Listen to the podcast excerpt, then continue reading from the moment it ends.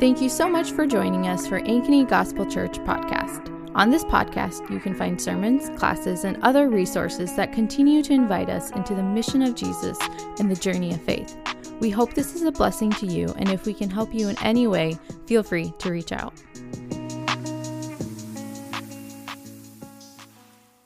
Good morning. My name is Linda. Our scripture reading for today is Matthew 3 1 through 12. In those days, John the Baptist came preaching in the wilderness of Judea and saying, Repent, because the kingdom of God has come near. For he is the one spoken of through the prophet Isaiah, who said, A voice of one crying out in the wilderness, Prepare the way for the Lord, make his path straight. Now John had a camel hair garment with a leather belt around his waist, and his food was locusts and wild honey. Then people from Jerusalem, all Judea, and all the vicinity of the Jordan were going out to him, and they were baptized by him in the Jordan River, confessing their sins. When he saw many of the Pharisees and Sadducees coming to his baptism, he said, Brood of vipers, who warned you to flee from the coming wrath? Therefore, produce fruit consistent with repentance, and don't presume to say to yourselves, We have Abraham as our father. For I tell you that God is able to raise up children for Abraham from these stones. The axe is already at the root of the trees. Therefore, every tree that doesn't produce good fruit will be cut down and thrown into the fire. I baptize you with water for repentance, but the one who is coming after me is more powerful than I. I am not worthy to remove his sandals. He himself will baptize you with the Holy Spirit and fire. His winnowing shovel is in his hand, and he will clear his threshing floor and gather his wheat into the barn. But the chaff he will burn with fire that never goes out. This is the word of the Lord. You may be seated. Let's exchange greetings this morning. Good morning. We worship an amazing God who is, who was, who is, and who is to come. And um, uh, thank you, Tori uh, and Scott, for leading us in, in singing uh, this morning. It's, uh, it's an honor to just be gathered in the Lord's house, and where the Spirit of the Lord is, there's life, there's freedom, and there's joy in the house of the Lord um, today. I'm going to start and end with a word of encouragement um, because I don't know if you just listened to today's text. John the Baptist has some very harsh words to say to uh, Pharisees and Sadducees. So it is a um, intense, to say the least, and in, to say the least, an intense text. So I'm going to start with a word of encouragement that kind of goes along with the songs we were just singing about who God is, that He is worthy of it all. And uh, Paul says in Romans 8 that there is, for those who are in Christ, no condemnation anymore. There's no condemnation. Sins that you have had committed against you, that you yourself have committed against others, washed by the blood. Guilt, shame, gone when you are in Christ Jesus. He ends, I, I, like to call Romans 8 the victory lap of the book of Romans because basically Paul's just like, everything's amazing because Jesus is awesome. And uh, he ends it by saying, I'm convinced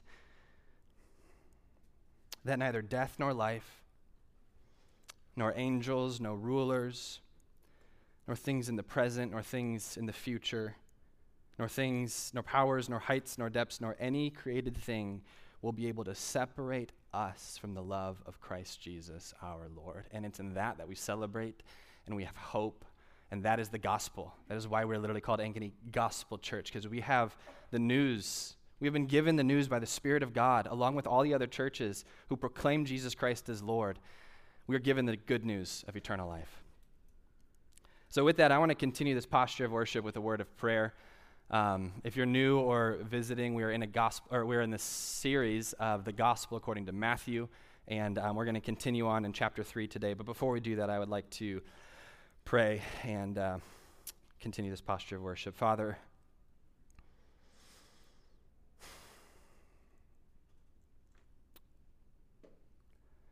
we know that you are here in the silence and the stillness.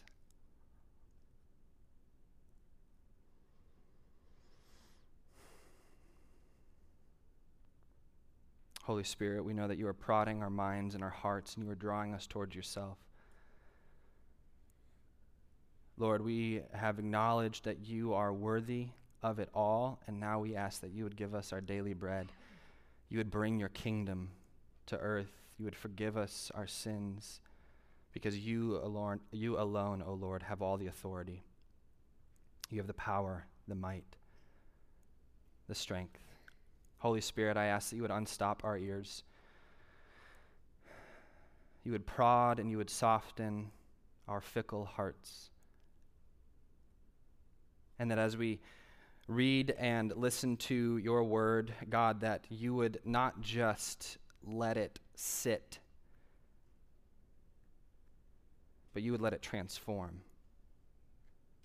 Holy Spirit, you are doing a work right now in your church, in your body, all across uh, this city, all across Iowa, all across the nation, and all across the world. And we are just so honored and blessed to be a part of what you're doing.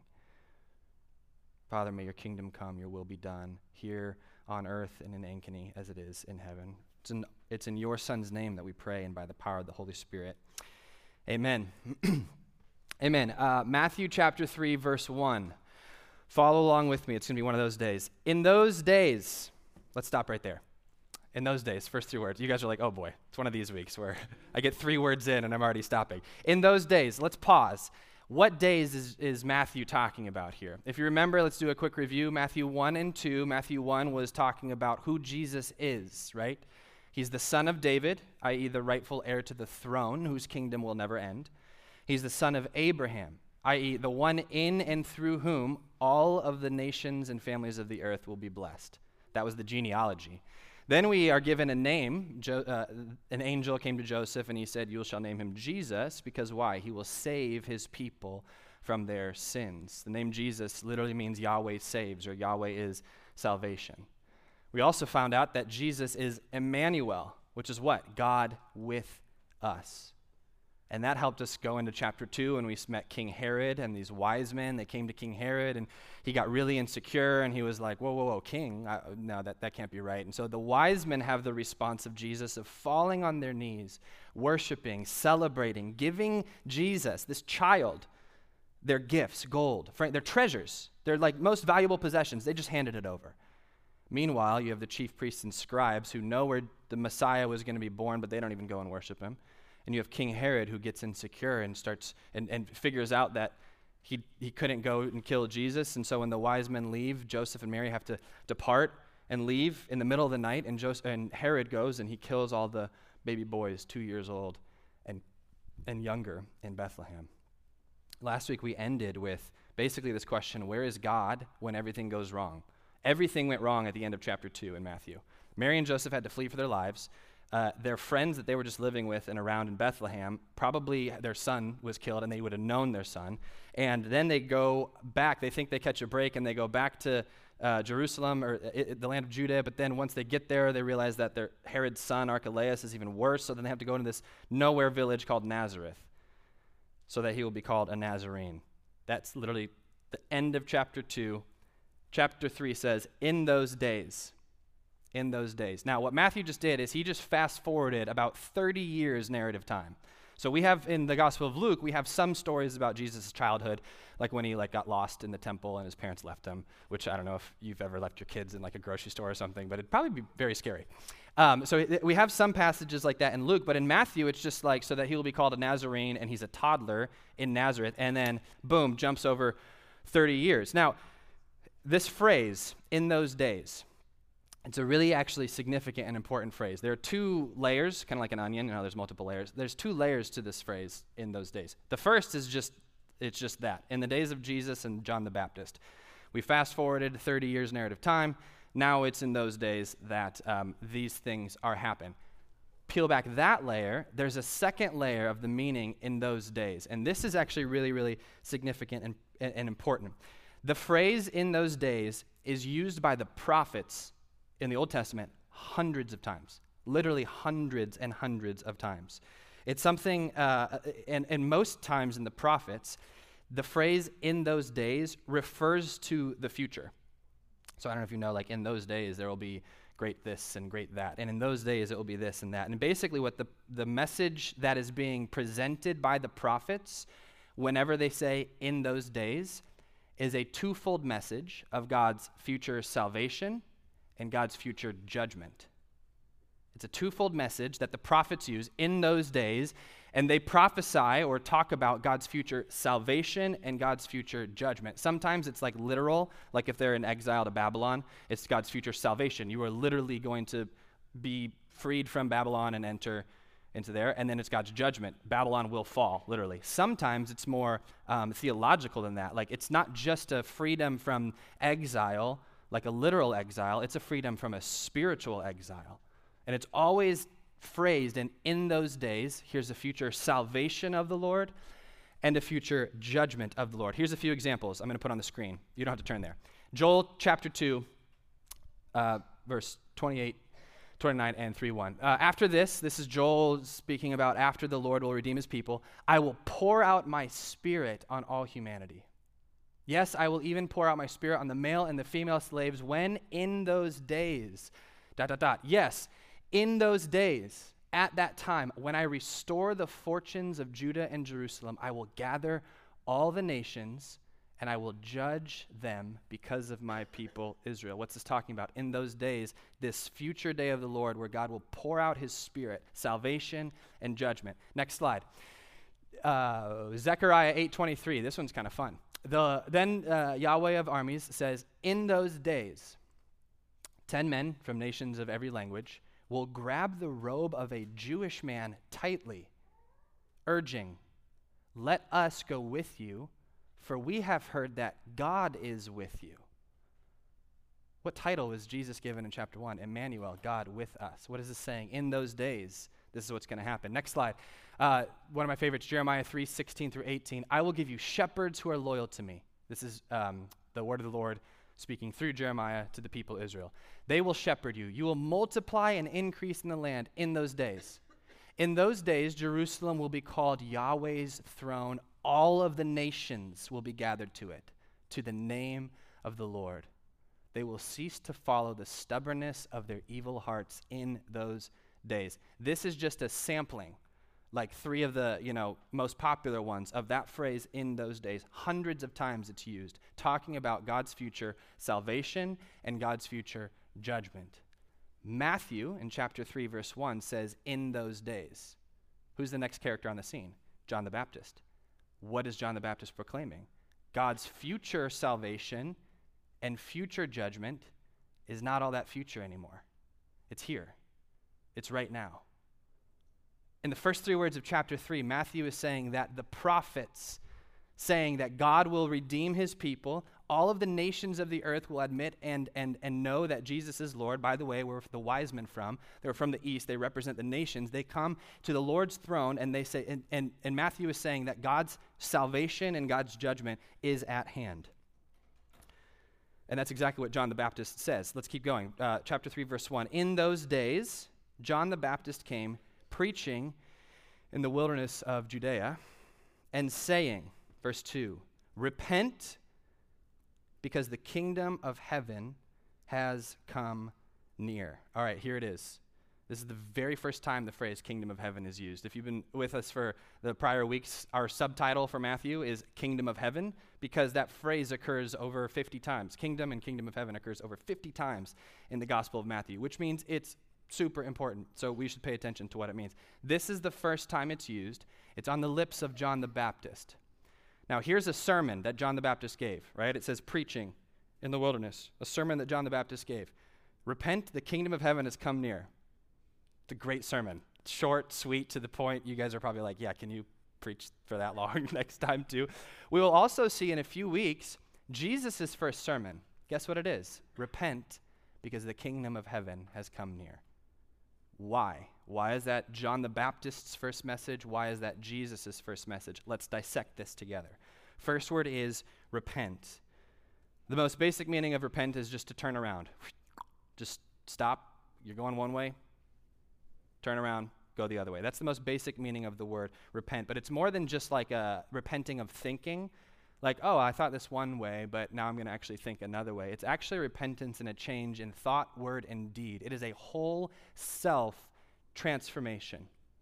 Thought and word and deed. If you only change or repent in your thinking, you're going to be puffed up with knowledge and become a Pharisee, to which John the Baptist and Jesus had a, some harsh words for them. If you only change and repent in your word, you're going to become a hypocrite, saying one thing and doing and believing another. If you change only in your deed, you will either become a legalist who thinks that what you do ha- earns you righteousness with God, or you'll become a, a, like a person who thinks that the kingdom of God exclusively comes through like acts of, of, of like justice and things like that. It's not one or two, it is all three. We need to, a repentance is a change of the mind, a change of the heart, a change of the word, and a change of your deed. And the thrust of this word, repent, is not a one time action. It's easy to think that, oh, I repented before. I repented when I was like, you know, seven or eight years old. I asked Jesus into my heart and I repented, so I'm good to go. No. This word is a continual action. Hey, start repenting. There's a moment where you have started repenting. There's a moment in, you, in Lord willing, in your life, if you are a Christ follower, where you have put off the old and you have put on the new. You have turned from the kingdom of darkness into the kingdom of light. That is an initial act of repentance, but repentance never stops there.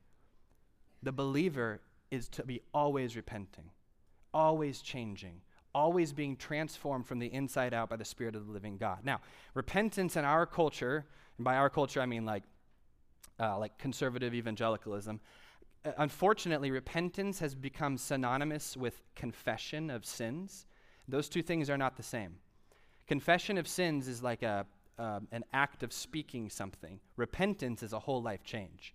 For example, when I was a kid and I was rude to my sister, my sister's not here today, so I can say that I was rude to her, and I was rude to my sister, uh, I would like be really rude to my sister, and my mom and dad would be like, "Hey, you need to, you know, repent. You need to apologize." And I'd be like, "Okay, hey, I'm sorry." And then I would do that. What was that? I confessed. I admitted that I was, well, I admitted with my mouth and my words that I was sinning and that I was wrong.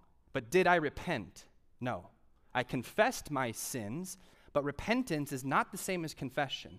Repentance is a whole life transformation from the inside out in thought, word, deed, motive, action, everything.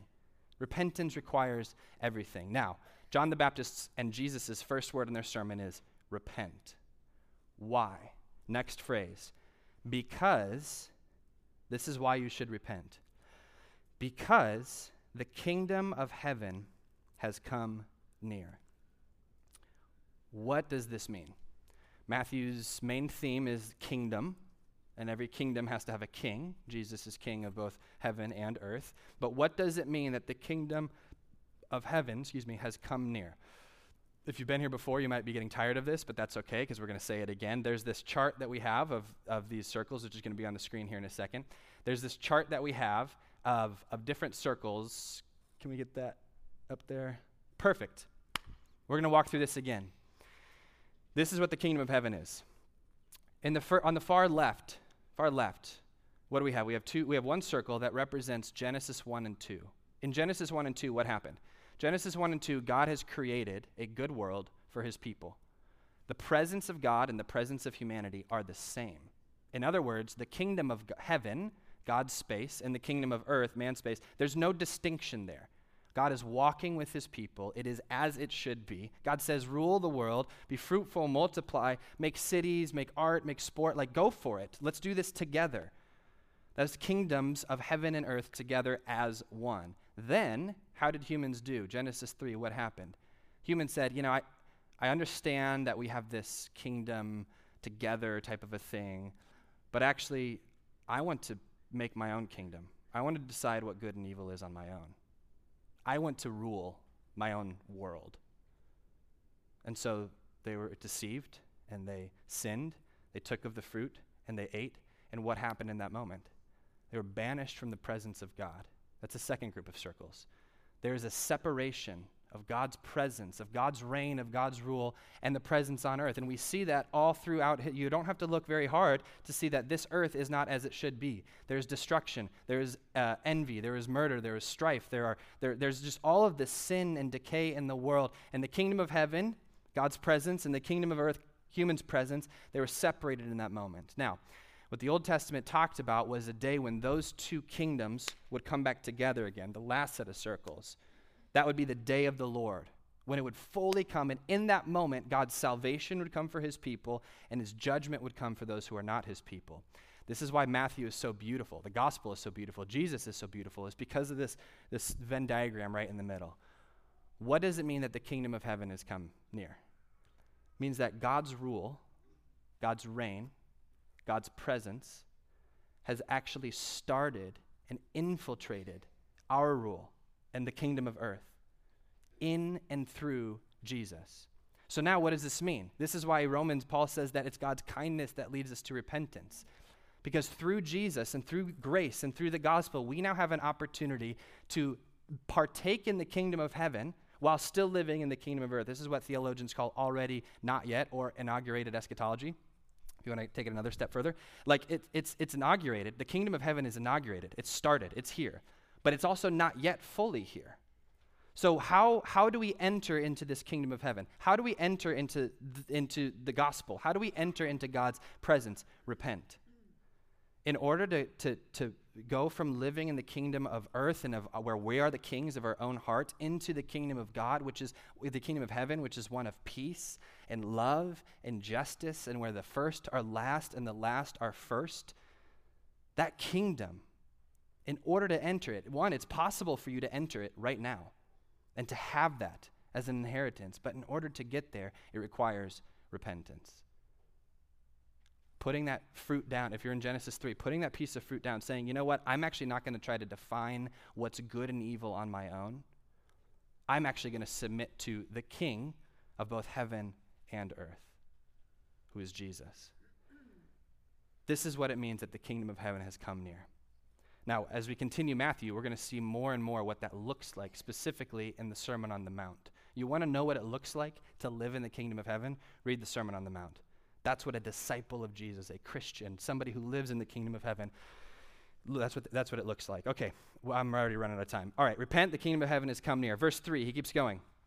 For he is the one spoken of through the prophet Isaiah, who said, A voice of one crying out in the wilderness, Prepare the way for the Lord, make his paths straight. This is a, a quote from Isaiah. And what's interesting, I'm just going to make one comment about this.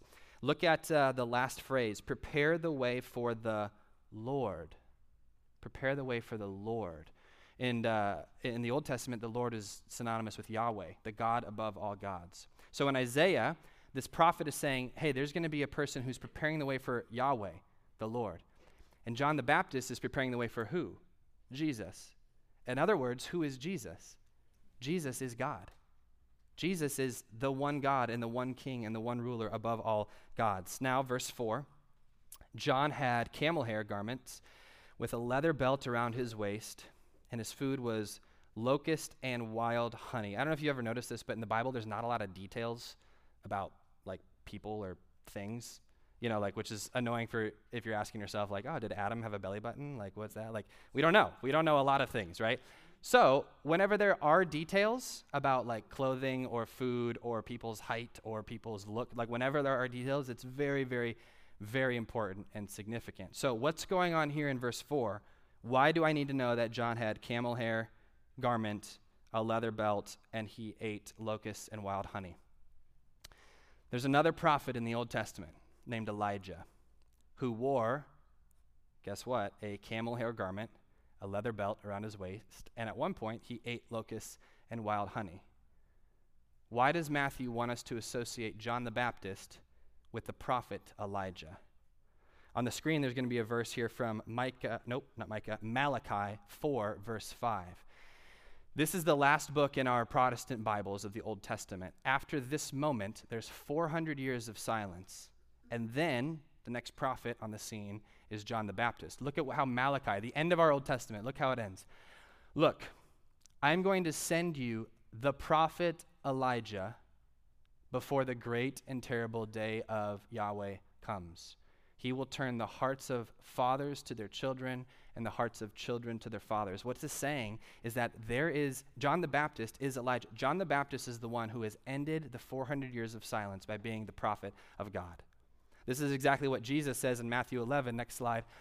Uh, Matthew 11, Jesus says, Truly, I tell you, among those born of women, no one greater than John the Baptist has appeared, but the least in the kingdom of heaven, kingdom of heaven, is greater than he. And if you're willing to accept it, I love that Jesus says that. He is the Elijah who is to come. Let anyone who has ears listen. Who is John the Baptist? He is the one that was prophesied about in the Old Testament, the Elijah who is going to come before the great and terrible day of the Lord. Remember what it means in those days? God's salvation is at hand and God's judgment is at hand. And what does John the Baptist proclaim? Let's keep going. Verse 5 and 6. Then people from Jerusalem, all Judea, all the vicinity of the Jordan were going out to him. They were baptized by him in the Jordan River, confessing their sins. They were proclaiming their sins and they were being baptized by, as a public act of what they believed inwardly. And then, verse 7 when he saw many of the Pharisees and Sadducees coming to his baptism, he said to them, Brood of vipers. Who warned you to flee from the coming wrath? This is the first time the Pharisees and the Sadducees are on the scene in Matthew. And the first words that come out of John the Baptist's mouth is brood of vipers, literally, offspring of snakes. This question, who warned you to flee from the coming wrath? It's more like a sarcastic question because they're not fleeing from the coming wrath. They were coming there to observe, to be like, who is this guy? He's creating quite a stir because all these people from Jerusalem are going to him. And then he says in verse 8 produce fruit consistent with repentance. Don't presume to say to yourselves, We have Abraham as our father, for I tell you that God is able to raise up children for Abraham from these stones. There was this belief in Israel that if you were an Israelite by birth, you were a child of God and you were the one to inherit the world to come. In other words, your ethnicity made you um, saved. Your ethnicity made you a child of God. And John the Baptist here says it doesn't matter if you're a Jew by birth, that doesn't make you a child of God. That does not make you a son of Abraham. What does make you a child of God and a son of Abraham is not your ethnicity, but your faith. Look at verse 8. Produce what? Fruit consistent with repentance. John's first message is repent, the kingdom of God has come, and then in your life you're bearing fruit that's consistent with repentance. Now, there's this phrase, I don't know if you've heard it God has no grandchildren. God has no grandchildren. In other words, God has no like grandchildren. God has only children, sons and daughters. In other words, your parents' faith cannot be, you can't inherit your parents' faith. We inherit a lot from our parents, maybe our, our height, some character traits, some personality traits, our looks, all that stuff. One thing that we cannot inherit from our parents is our faith. If your defense for following Jesus is, well, my parents love Jesus, so therefore I love Jesus. You are not following Jesus. If, when the Lord returns in glory, and you look at him and his power and his radiance, and you're shook to the core, and you say, I am yours because my parents believe in you. He will say, Depart from me, I never knew you. You cannot inherit your parents' faith. God is a God who has children that he produces. John the Baptist says that he's able to raise up children for Abraham from stones. In other words, it doesn't matter that you're a descendant of Abraham. It doesn't matter that your, your parents were Christians, your grandparents were Christians. That doesn't matter. What matters is fruit consistent with repentance. Now, that's very particular to a parent child relationship, but it goes beyond that because I think what's even more de- uh, deceiving is the culture that we live in. Because I don't, I don't think a lot of us, or maybe, maybe we would, but I, uh, it's not as tempting to say, well, my parents were Christians, so therefore I'm a Christian. Christian. What is tempting to say is that the culture of Christianity or Christian morality, living in there, using that as our alibi, rather than actually having a heart that's transformed by the gospel. Meaning what? Well, you know, I'm a, I'm a part of a church plant. So I, that, that's got to count for something. I give to the church. I know it's good to do. Check the box. I, I give to the church. I read the Bible by myself. I actually read it with my family. We do devotionals together. I have my name in my Bible. That's it's got to mean something. I serve. I don't do this. I don't do that. I don't vote that way. I don't drink this. I don't eat that. I don't swear. Like, I mean, I'm good. None of those things make you a child of God. None of them. And friends, the reason I'm saying this is because here in Ankeny, I'm going to zero in at this moment, all of us here right now. It can be very tempting to think that because we do certain things, we have a certain moral standard. We have a certain way of how we approach our schedule, how we approach our parenting, how we approach our church going. Because we do that, and because it's easy to do that in Ankeny, this message needs to be louder. None of that makes you a child of God.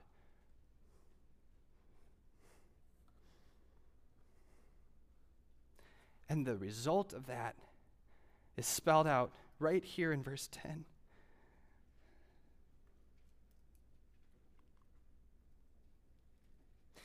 The axe is already at the root of the tree. Therefore, every tree that doesn't produce good fruit will be cut down and thrown into the fire.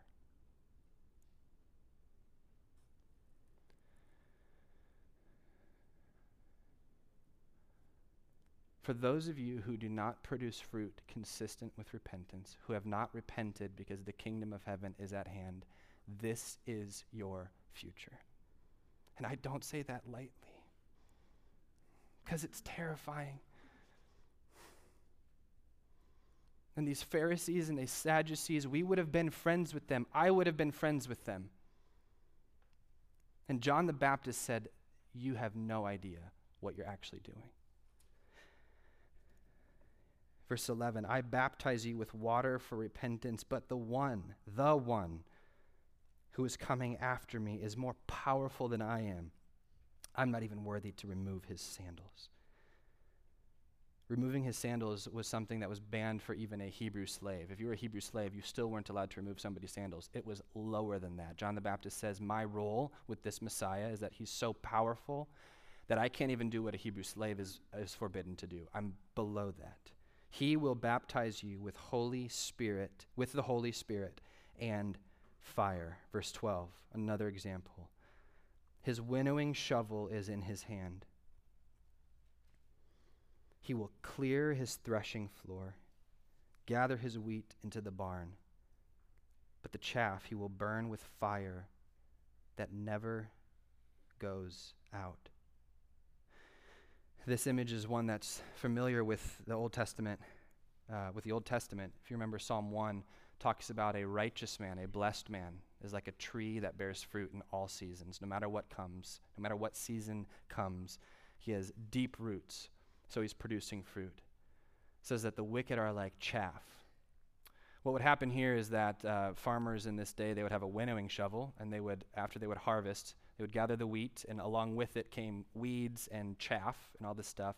So with this shovel, what they would do is they would um, grab it and they would throw it up in the air, and then the wheat would fall, the heavy stuff, the good stuff, and the chaff would be blown away in the wind.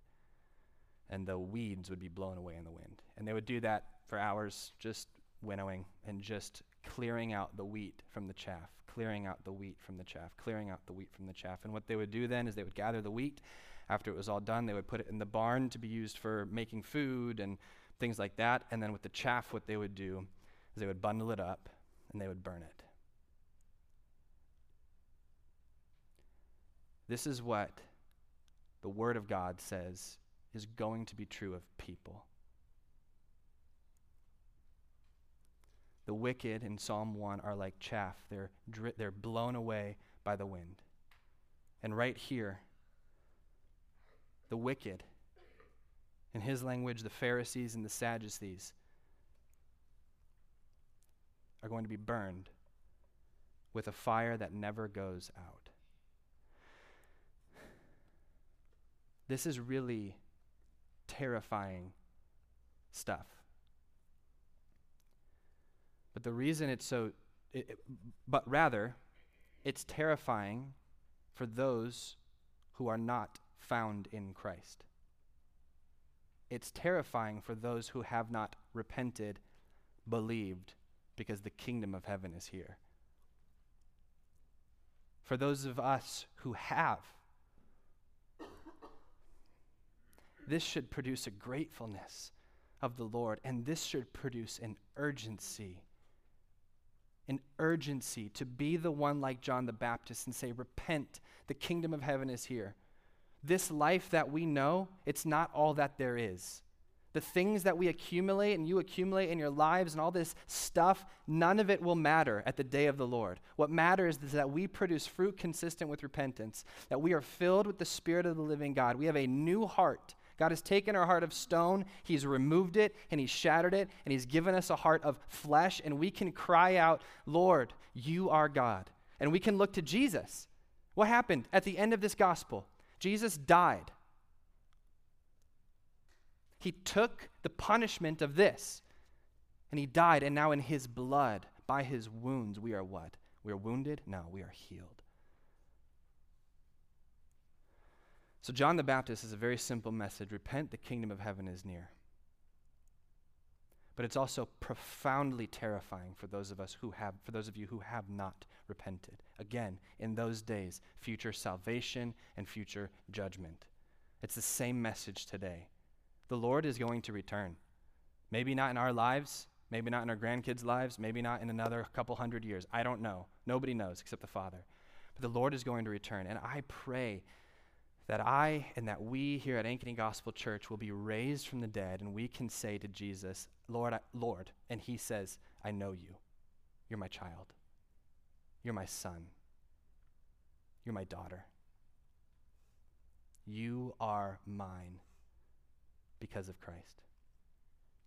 Now, there's a few questions I want to ask us based on this text. And the first is very simple Have you repented? Have you repented? The first time. Have you repented the first time?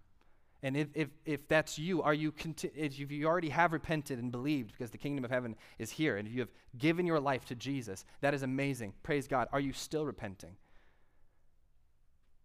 Are you repenting from the bad and dead fruit that you're producing and wanting the Lord to work through you in the spirit of uh, the fruit of the Spirit to be produced in your life?